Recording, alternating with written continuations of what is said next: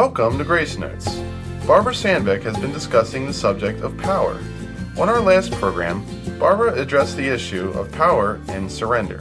She stated that, according to Romans 12:1, we should present our bodies as living sacrifices, holy and acceptable unto God. She outlined the types of sacrifices presented under the law and likened them to the ways we can give ourselves to God in this age of grace. In the next few programs, Barbara will explore each sacrifice in detail. So settle in as we begin with Power and Purity, the Sin Offering. The sin offering was for cleansing from defilement and involved the confession of sin and receiving of forgiveness. Animals were usually sacrificed as offerings for sin. Every time an animal was sacrificed, it served as a vivid reminder that sin was serious. When the animal's life was given in exchange for the penalty of sin, the guilty person could be cleansed from sin, at least for the moment. By placing their hands on the head of the animal to be sacrificed, worshippers identified themselves with it. They saw clearly that the animal was dying in their place for their sin. Its blood was the cleansing agent that removed sin, since blood represented the life of the animal. This ritual needed to be repeated day after day because without the shedding of blood there was no remission of sin. But when Jesus shed his perfect blood on the cross, he made peace with God for us permanently. Hebrews 9:28 says, Christ was sacrificed once to take away the sins of many people. His perfect sacrifice forgives not only our sin forever, it removes our guilt. By accepting this sacrifice, we receive back the glory we lost and the assurance that we are completely forgiven because we are saved to the uttermost. The same Shekinah glory of God that filled the tabernacle and temple in Old Testament times is poured out on us through the Holy Spirit. This glory, this power, this holiness is placed in us when we receive the Holy Spirit through belief in Christ. 2 Timothy 1 7 states, God has not given us the spirit of fear, but of power, of love, and self discipline. We have the power to say yes to the right things and no to the wrong. Though we will still sin until we receive our resurrected bodies, 1 John 2 1 says, If any man sin, we have an advocate with the Father, Jesus Christ, the righteous. Jesus lives and sits at the right hand of the throne of God to ever intercede for us to the Father when Satan accuses us.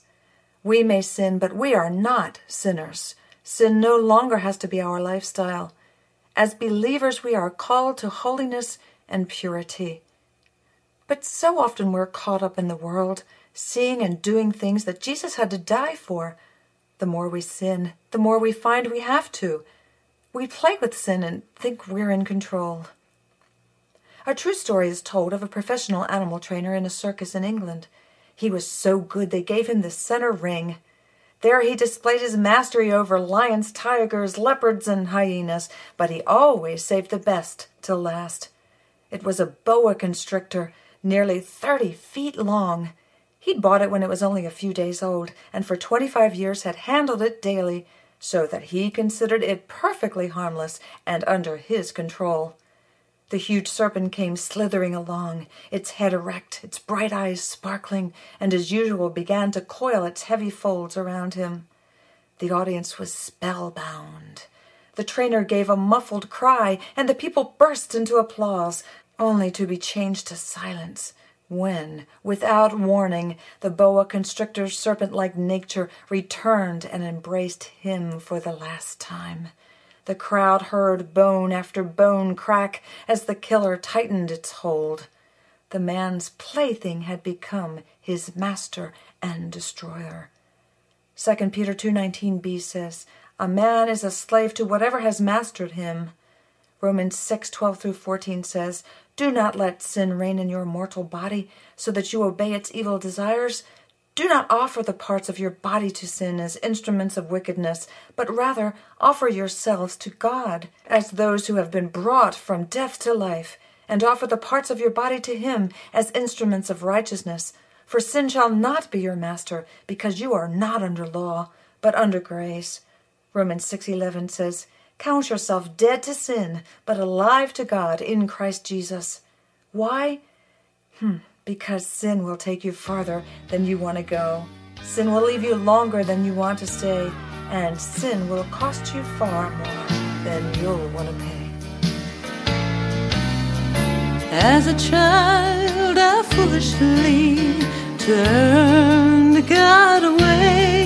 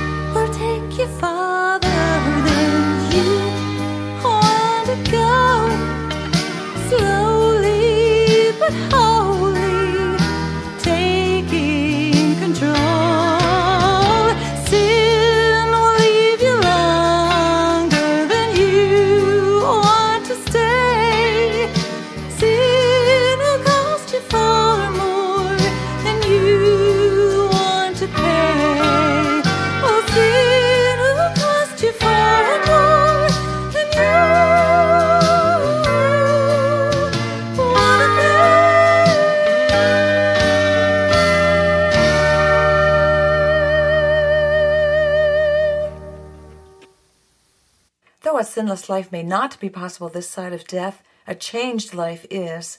2 Corinthians 5:17 says, "Therefore if any man be in Christ, he is a new creature.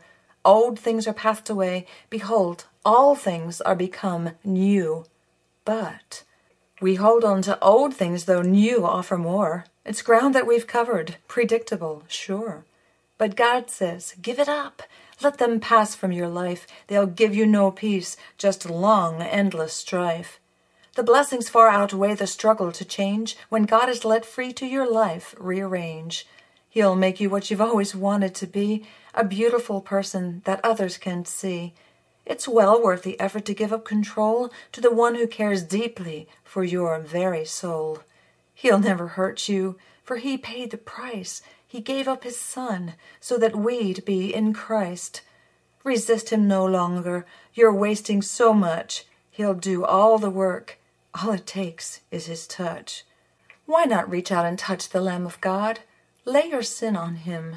He'll touch you with his cleansing power.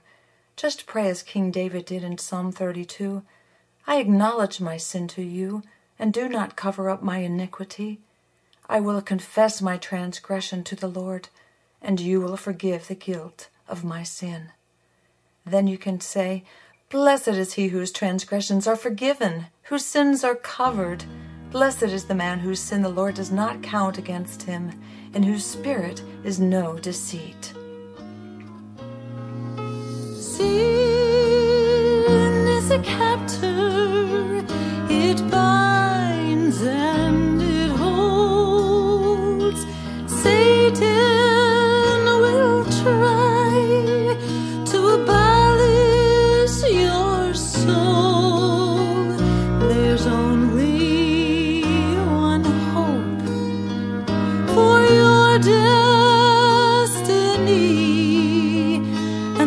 one hope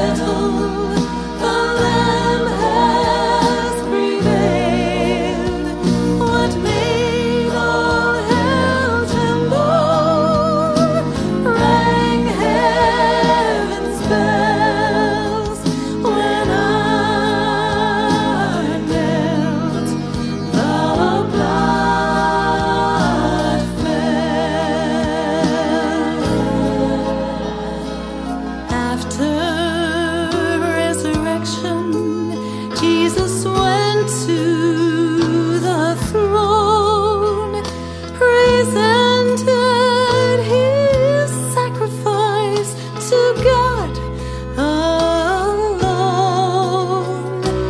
Father, it is finished.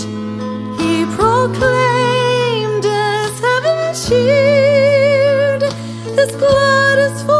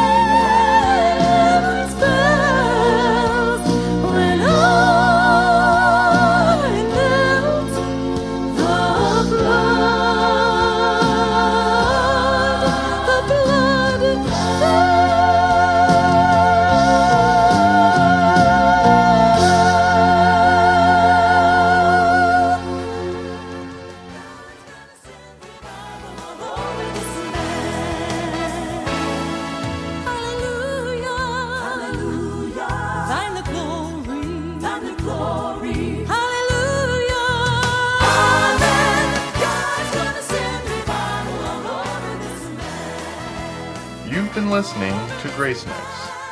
Thanks for joining the program.